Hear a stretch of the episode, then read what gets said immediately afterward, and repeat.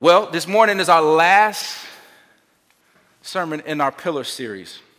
Pillar series. We've been, if you're new to Sunday here at our church, we've been in this series called Pillars, uh, which is really just talking about the three pillars that our church is built on.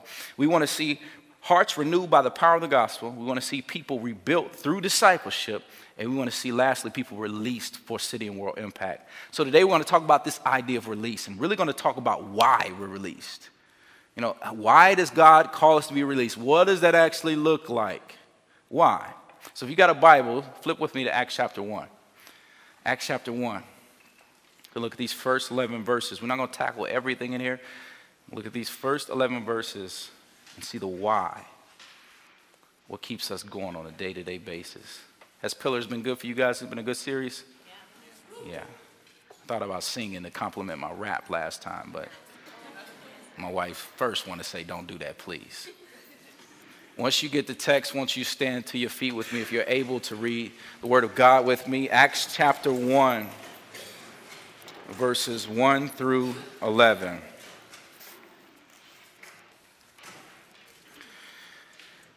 The text reads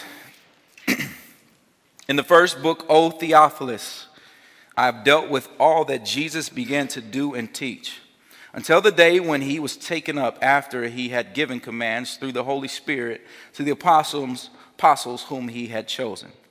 He presented himself alive to them after his suffering by many proofs, appearing to them during 40 days and speaking about the kingdom of God.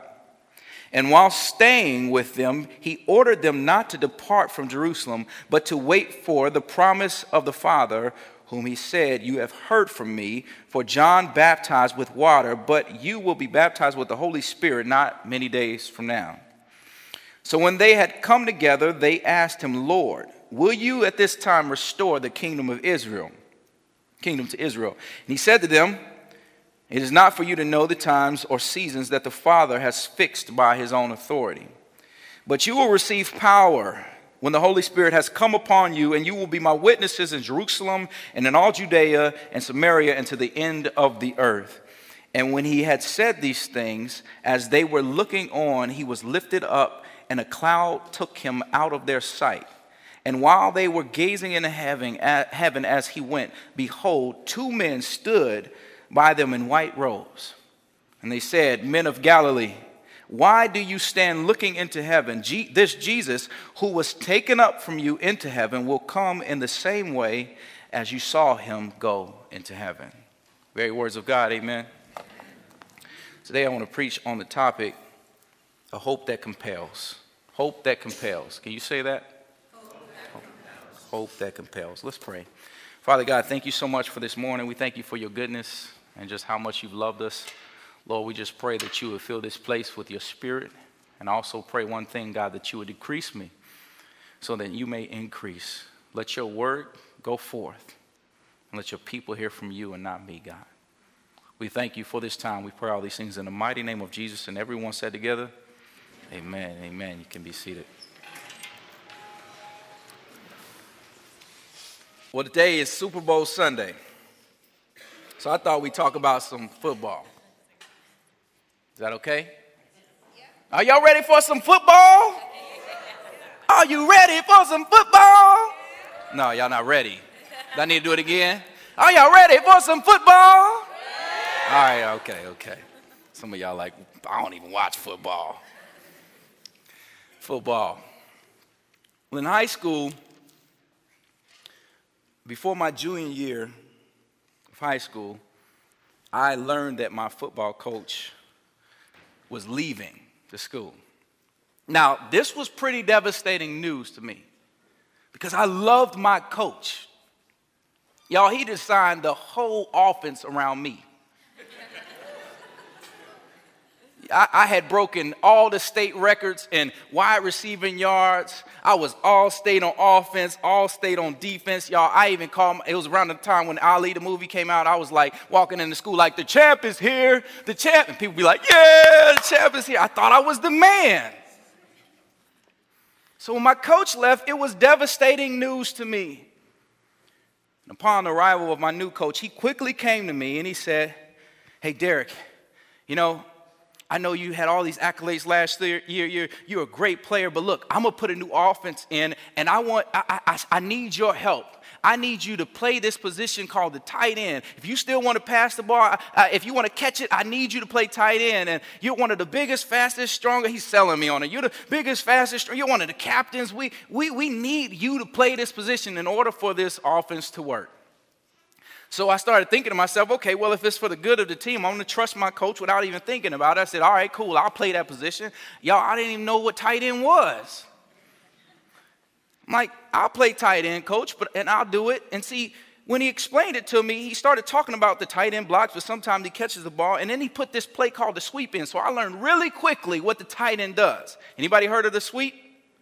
Well, when you watch it on TV today, you'll know exactly what I'm talking about because I'm about to explain it to you. I'm the tight end, so I'm the main blocker in the sweep play. So I get down in my three point stance like this, and I'm surveying the field. I'm looking out in front of me. And the reason I'm doing that, I'm looking at the middle linebacker. I'm watching the, the, the, the, defensive tackle that's right in front of me. And I'm trying to figure out what's going to be the easiest path for the running back to get to the end zone because he has to cut off of my block. So if I block down, I hit the tackle, he's going to cut out outside and hopefully create a pathway to the end zone. If I block out, he's going to cut inside. See, y'all not following me. See, I'm creating a pathway to the end zone. I'm the main blocker in this. You see, and I love this play because every time we ran it, we got about 10 to 15 yards. I mean, it's a first down. If he wasn't breaking for a touchdown, it was a great play. But I also hated this play because we started to run it. We did this play, no joke, 90% of the time, and 10% of the time we passed the ball. So we knew every play was going to be the sweep play, which meant that I wasn't getting the ball. So, nonetheless, I went from one of the top recruits in the nation to a mediocre recruit in my own state in my most crucial year of recruiting. But then we went 10 and 2. We won 10 games and we lost to one of the best records in school history. And I changed my position. And guess what? I got to go play D1 anyway. But I know you're probably sitting there saying, well, okay, Pastor D, that's cool and all, but what does this have to do with Jesus? What does football have to do with Jesus? And here's the point hear me. Life with Jesus in many ways, when we're walking with Him, it's much like playing tight end. It's much like playing the tight end on a sweep play. Y- y'all not hearing me. Don't miss this. If you call yourself a believer in here, you believe in Jesus Christ as your Lord and Savior, God has saved you not just for yourself. He's not, but hopefully so that you can lay down the block and create a clear pathway to the end zone, which is Jesus for someone else. Y'all missed it again. See, we're gonna have to get lively up in here. See, it's the sweep play. See, we're just a bunch of tight ends. All of those that believe us, believe in Jesus, we're just a bunch of tight ends in the sweep play. Laying down blocks, sacrificing our body, creating a path for hopefully others to see Jesus. Tight ends. But see, here's the thing because I, I, don't want you to get all amped up saying, oh, yeah, yeah, this G, Pastor D is going to preach a message of how we, we, we just need to go out and share the gospel with other people. Because here's the thing sadly, if I'm honest, I think we all really struggle with what we truly do believe sometimes. We, we struggle with why should I share my life with someone else? I don't know enough to share my life. I, am I'm, I'm this and I'm that. I'm bad. I need to get myself together. How do I share my life with someone else? Everything in the world says, do for you. Get yourself together. Get, get achieve.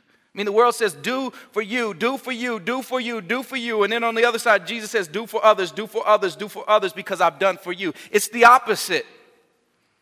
See, it's opposite mentality. So today in our passage, I not only want you to look at what it means with me to be released, to impact the city eh, and, and the world for Jesus, but I really want to look at the why. I want to look at the why we do what we do, what keeps us living for Him, what really keeps us going. And see, this is what we see happening right here in the book of Acts, Acts chapter 1. Jesus is telling the disciples, You know these truths. I've given you these truths. Now go and take these truths out and give them away. Make disciples. Pour your life out on other people, other people, so that they can go do the same thing and create past. See, here are the disciples that have walked with Jesus. He's given his life to them. He's poured his life out on them, and now he's ascending to heaven. And before he goes to heaven, he says, You will receive power. You will receive power from the Holy Spirit, and you'll be my witnesses. They won't be alone. See, Jesus is commissioning them. He's saying, I want you to go out and do the work of a missionary. Take, the, take this truth out, carry it out with you. The work that I already started in front of you. Now go, go do the same thing. Saying, I gave my life. You've seen me give my life away to you for you. Now I want you to go do the same thing. So today, as we look at these, this text, I, I got three truths for you. Three truths we have in Jesus that will keep us walking faithfully in our walks with Christ. I want to focus on what we know is true about Jesus and the hope we have in him, which in turn should make us desire to want to live for him. So we're not going to focus so much on how we're released, but more so the why behind we're released. You got it? See, because anybody, hear me, anybody can go serve at a soup kitchen. Anybody can give money away. We all can do different benevolent acts, but we have to ask the question why are we doing it? Is it because of what Jesus has done for us? Now, the gospel is compelling us to do this, or is it because you feel obliga- obligated? Or, or, or because you think it'll make you a better person, or makes you feel good? Like, why are we doing what we do? Is it because Jesus compelled, because he's done all these things for you, or is it because, man, I just feel like I need to do this. There's a big difference. So, three truths, three truths that will keep us going. And one, the hope in, our, and hope in his resurrection, the hope in his ascension, and the hope we have in his return. These three hopes the hope in his resurrection, the hope in his ascension, and the hope we have in his return. These hopes are what will keep believers walking and running through the trials and the storms in our lives when life has us at wits end. It, see, it's going to keep us running through getting in that three-point stance laying down the block the main block so people can get to the end zone which is jesus. Being tight ends. Now to begin just a bit of context. This book the book of acts is said to be written by luke. Luke by most scholars, they believe, has written this book, and he's writing it to a man named Theophilus. He opens up by saying in verse 1, if you look at it with me, we have de- I've dealt with what Jesus began to do and teach what alludes to the fact that he's going to continue to teach what Jesus did, but he's not doing it necessarily through how Jesus walked. He's now doing it through the church. So he's still teaching what Jesus is doing, but now it's through the church. Now, looking at verses 2 through 3, we see Jesus presenting proof.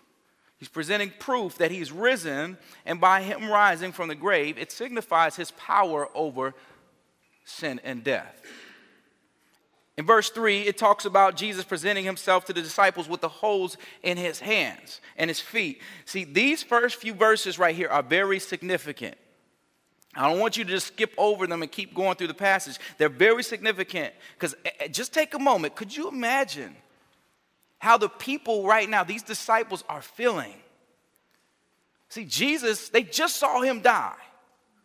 The most gruesome death they've ever seen before. I mean, Jesus is stuck in his side. He's getting whipped. He should have died from the whippings alone. Then he, he, he hikes up a hill with a cross on his back. Then he's hung there with nails in his hands and his feet.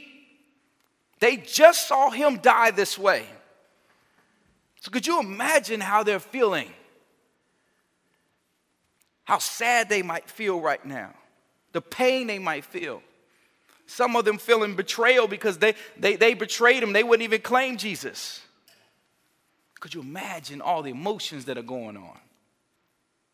But then you see this text, and it says that their risen Lord is with them now. He's dwelling with them, not one day or two days, but he's with them for 40 days. 40 days. I mean, Thomas is like, nah, Jesus can't be you. Let me, let me touch your wounds. You see this in John chapter 20. He puts his fingers through Jesus' hands. I mean, could you imagine the emotions right now? The joy and amazement they, that they feel. I mean, y'all, y'all, this has to be an emotional roller coaster. It's up and down. Going from sad to, to happy and then to doubt. I mean, th- this is a crazy emotional roller coaster that these folks are on right now. I, have never seen anyone rise from the dead. Have you? No. I've never seen that. And y'all, these folks, these disciples right here, they ain't fans of Elvis and Tupac. They're not wishing for Jesus to come back. Jesus is shown enough dead. They saw him die. Not just dead, he's shown enough. He's in the grave. They're weeping, they're upset, they're sad. But now he's back, and he doesn't stay with them just one day, but 40 days. Family, what I'm trying to get at right now is that, hear me, there's hope in the resurrection. There's hope in the resurrection. Hear me, those of us that believe in here today, we're no longer enemies of God, but we're justified or declared legally right in God's sight solely because of Christ's death. Y'all remember it?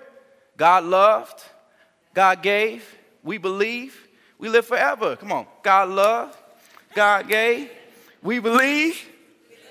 There you go, we live forever. You see, but the truth of the matter is, is that as we can celebrate the gospel and what Jesus did on our behalf, hear me, none of this is true without Christ's resurrection. None of this even matters. See, if Christ did not rise from the dead, then we would not be redeemed, nor would we, we be declared legally right in God's sight. Without the resurrection, hear me, y'all, there's no re- redemption. There's no redemption. When Christ rose, he conquered sin and death. But if he had not risen, if he just died and went to the grave and laid there in a tomb and that was it, we would just say, we would just think of Jesus as another great person who stood for something. But when he rose, he conquered sin and death, which made him God. But see, that see, here's the thing. Here's the truth, you know, because you gotta you gotta grapple with this a little bit. Stay for 40 days, not seen by five or 10 people, but seen by 500 people. People have written about this. See, here's the thing I need y'all to say this. Say this to somebody. He got up. Turn to your neighbor, say, He got up. See, Christ did not stay in the grave, He got up. Death couldn't hold him down, as we like to sing that song. See, the resurrection completes our redemption. He died, He was buried, then He rose. Renewal we cannot be justified without this resurrection. Paul goes on to tell us in 1 Corinthians 15, verses 13 to 14, he says these words But if there's no resurrection of the dead, then not even Christ has been risen. And if Christ has not been raised, then our preaching is in vain and your faith is in vain. See, he says that without Christ's resurrection, our faith is in vain, meaning that it is meaningless means nothing. It's Christ's resurrection that completes our redemption. But Renew, you know, when I look at these verses by Paul, the thing that gives me the most joy is that in those verses, he's talking about the resurrection of the dead. And he's saying that, that Christ rose, and what it means to me as a believer is saying that, look, that the one day, one day, because he rose, he's coming back. He's coming back to get me. And if, if, you don't get any other excitement out of this text, that's where I want you to get it. Jesus is coming back for those that believe, which means that we're going to live with him forever. Friends, that, that, that, that's the truth. See, faith in Christ's resurrection is important because without it, there is no hope. There's no hope. It's all in vain. If Christ hadn't rose, your faith would mean nothing. It's the resurrection that gives us hope. The resurrection makes redemption complete. But see, I think some of y'all are still not getting this. So let me put it this way. How many of y'all like eating peanut butter and jelly sandwiches? PBJs. Come on now. I love peanut butter and jelly. A good peanut, it's, a, it's something about a good peanut butter and jelly sandwich. See, if you grew up like me, sometimes that's all you had in the house. Single parent household, you, you, was, you wanted a peanut butter and jelly sandwich after school. So you come home craving this peanut butter and jelly sandwich. I love it. And you got to have the white bread. You can't have the wheat bread. You can't make it healthy. You gotta have the white bread that sops up the, the jelly and stuff and just, just, just good. It's just pure goodness in your mouth. So, so you, you, you, you, you come home from school and I'm just craving the peanut butter and jelly, right? So I go to the cupboard or the cabinet and I, I get the, the bread out, mouth is starting to water because I want me a good peanut butter and jelly sandwich, right? Then I, I pull the peanut butter out too and I put that on the counter. And see, the worst thing is when you don't have all the ingredients. So I, I pull out the fridge and I open it up and I'm like, Ain't no jelly. It's a problem. See, you can't have peanut butter and jelly without jelly. You got to have grape. Strawberry, that, that, that's not right. That's not peanut butter and jelly. So you got the jelly in the fridge. But there's no jelly in my fridge. See, see, I'm, I'm messed up. It's the worst thing when you're craving something and you're like, man, I, you, it could be your favorite food. You're like, I'm gonna put this together. I'm gonna throw down the night. You get all the ingredients out, and then you got the, the main ingredient is gone. So you get resourceful. You get creative living in the hood. This way, you, you pull out some sugar, put some sugar on that that that that peanut butter. Y'all don't. Some of y'all know what I'm talking about. If you didn't have sugar, you throw some honey on it. You put something on it. If you're my wife and you're uber healthy, you put spinach on it. I, you just no lie, she fed my kids that. And I was like, what in the world are we doing? but you try to be creative with it, right? But the simple fact is, without peanut butter and jelly, there's no PB and J.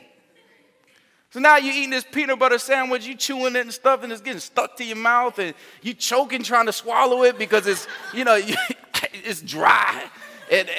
You take water to get it down. And, and here's the simple, the simple fact is, is that the jelly actually helps the peanut butter go down. So you need both. See, I don't know if y'all following me. You see, the peanut butter and jelly sandwich is not complete without the jelly. You need both ingredients to have a peanut butter and jelly sandwich. And just like this PB and J sandwich family, redemption is not complete without the resurrection. Now all of y'all can go make a PB and J after church with grape jelly. See, friends, the resurrection gives us hope to keep going. Gives us hope to keep living for him because not only has Christ risen, but Paul tells us right here in Corinthians that if we believe, one day he's coming back for those that believe, and you'll be with him forever. Friends, there should be this immense amount of joy in the fact that Christ rose from the dead. It's His work on our behalf that gives us hope. And it keeps us going. It allows us to trust beyond any trial. It allows us to go through any problem in life because anything we may face, because it's not necessarily up to us. When we look at the fact that He rose, He conquered the world. So I don't have to fret about the wiles of life and the things that I'm going through on a day to day basis because I know that Jesus has me in the palm of his hands and he's already conquered the world. I just got to believe. Friends, the resurrection gives believers hope. But in this text, that's not the only thing that gives believers hope. Secondly, Christ's ascension gives us hope. It gives believers hope because he gives believers the gift of the Holy Spirit when he ascends to heaven. We see this in verses 4 through 9. Look at the text with me. Don't miss this. See, before this, we looked at how, how, how Christ resurrected from the dead, but now he's about to leave them again. So the question becomes if you're one of the disciples or the many that are around right now, it's like, man, how in the world am I supposed to get hope or be happy in the fact that you're leaving me again? How does that give me hope, Jesus? You're leaving us again. But the joy comes because before he goes, he makes a promise. He says, Don't miss this. He reassures them that they will get the promised Holy Spirit. Now, there's a lot going on right here, but the point I want us to take away, I want us to zero in, is that although Jesus is leaving this earth to go back to heaven, he does not leave without his disciples being prepared with all they need. Therefore, believer in here that walked in here without hope, feeling like you're the only one in the midst of this world, you're going through trials and tribulations right now, you feel alone. Here's the truth if you believe in Jesus, you're not by yourself. He is with you. God and Spirit, the Holy Spirit, the third part of the Trinity is with you. Let me put it this way, because I know we try to mystify the Holy Spirit and we think different things about Him. Uh, let me put it this way Have you ever had someone in your life, like a friend, a spouse, a really close relative, somebody that's really close to you that, that you, it, without them, it just feels like life is just not the same? Maybe it's a spouse. I mean, eh, eh, eh, you just, you just have that person that's really close. You got that person in your life. You know, you, you got that person in your life that, that, that without them, it, when they're not around, you feel like a piece of you is missing. Be a friend, anybody in your life and see, if you have someone like that in your life, you usually have something of theirs. Like you keep something of theirs, or you, you might have a, a picture that reminds you of them. You have something that's reminding you of them. So when they're not physically present, you still have a piece of them with you. Now, follow me. Do y'all have that person in your life? You got somebody like that in your life? You got that item in your household? Some of y'all know the story. Some of y'all know my wife and I's story. Um, but my wife and I, we're, we're high school sweethearts. I love me some her. She is awesome sauce, all of that goodness. And she, she's amazing. Um, part of the reason I'm pastoring today is because of her. But I love this woman. And we met in high school, and she likes to make the joke because we went to separate high schools in Indianapolis, and I went to the college prep private school, and she went to the public school down the street. So she likes to make the joke, joke that you went to the prep school, the private school, and I went to public school. And I'm like, well, I'm from Gary, you from Angola. Don't nobody know where that's, where is Angola, Indiana? But we met in high school and I love her. And we, we, we fell head over heels for each other at a young age. And, but we didn't get to see each other a lot.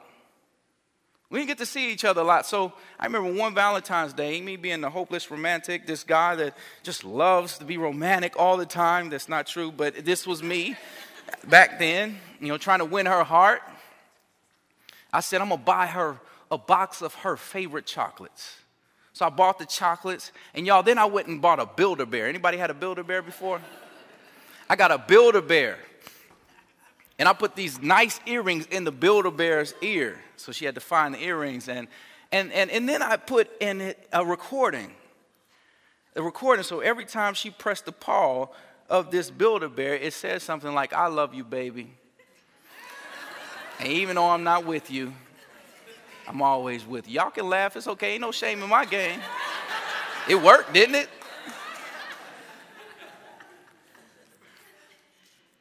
But you know, to this day, my wife still has that bear. As dirty and dingy as it is after all these years, that recording of my voice is still there. So when I'm away, it still reminds her, even though I'm not physically present with her, she still has me with her. Renewal, hear me. Jesus, in our text, he knew what he meant to his disciples. He's literally flipped their lives upside down and, and, and, changed their lives. So he knew when he leaves them, he says, Look, look, I, you're going to receive the Holy Spirit, me in spirit. I'm not leaving you by yourself. So when I say go out and do, be witnesses, you're not by yourself. I am with you. He assures them in his ascension by giving them the Holy Spirit, a counselor, a friend in need, a mentor, someone to guide them, someone to, to, to fall back on the solid rock that they need when they're out there in, in the midst of the wilderness, in the midst of this world, because they're not prepared for it. You see, Jesus knew that his disciples could not be his witnesses without him because, hear me, Jesus is the only one that can save. So we see in verse 8 that text says that, that says that they receive power. They received boldness when the Spirit came upon them. Family, hear me, hear me. We don't have what it takes.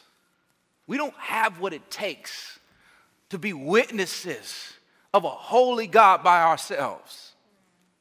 We don't. We're sinful. We're self serving. We're dirty. We're grimy. We, we don't have it all together, including myself. But if I believe in Jesus, He gives me the Holy Spirit, and with Him I have all that I need.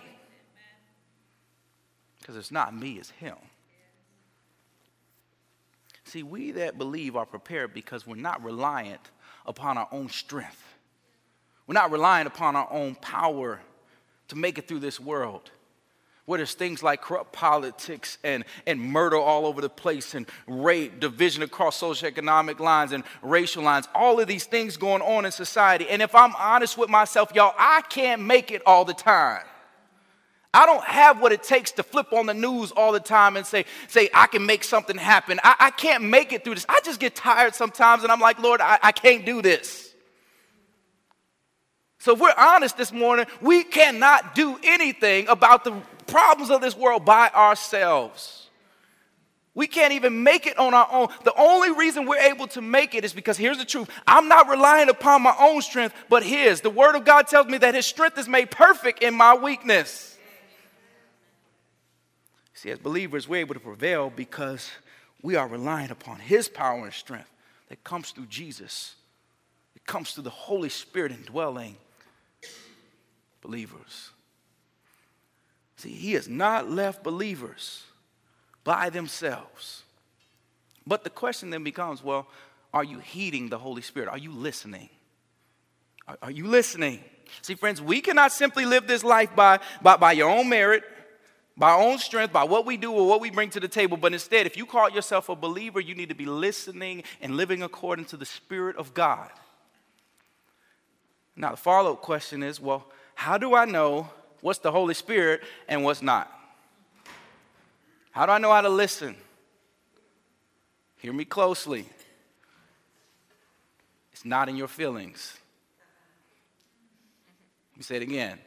Holy Spirit is not in your feelings.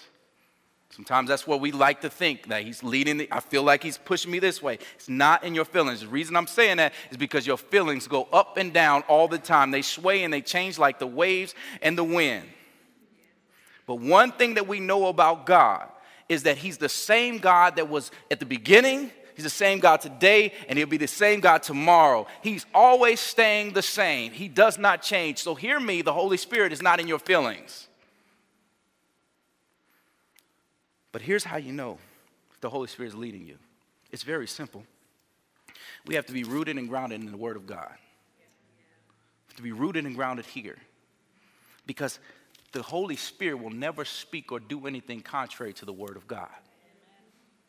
And we know this truth because if you look at the Bible in John chapter 14 through 16, Jesus says things like this about the Holy Spirit. He says, He will glorify the Father and me, declare the same truths that you to you that I have done. He will not speak on his own authority, but only what is in accord with my words or the Father's words.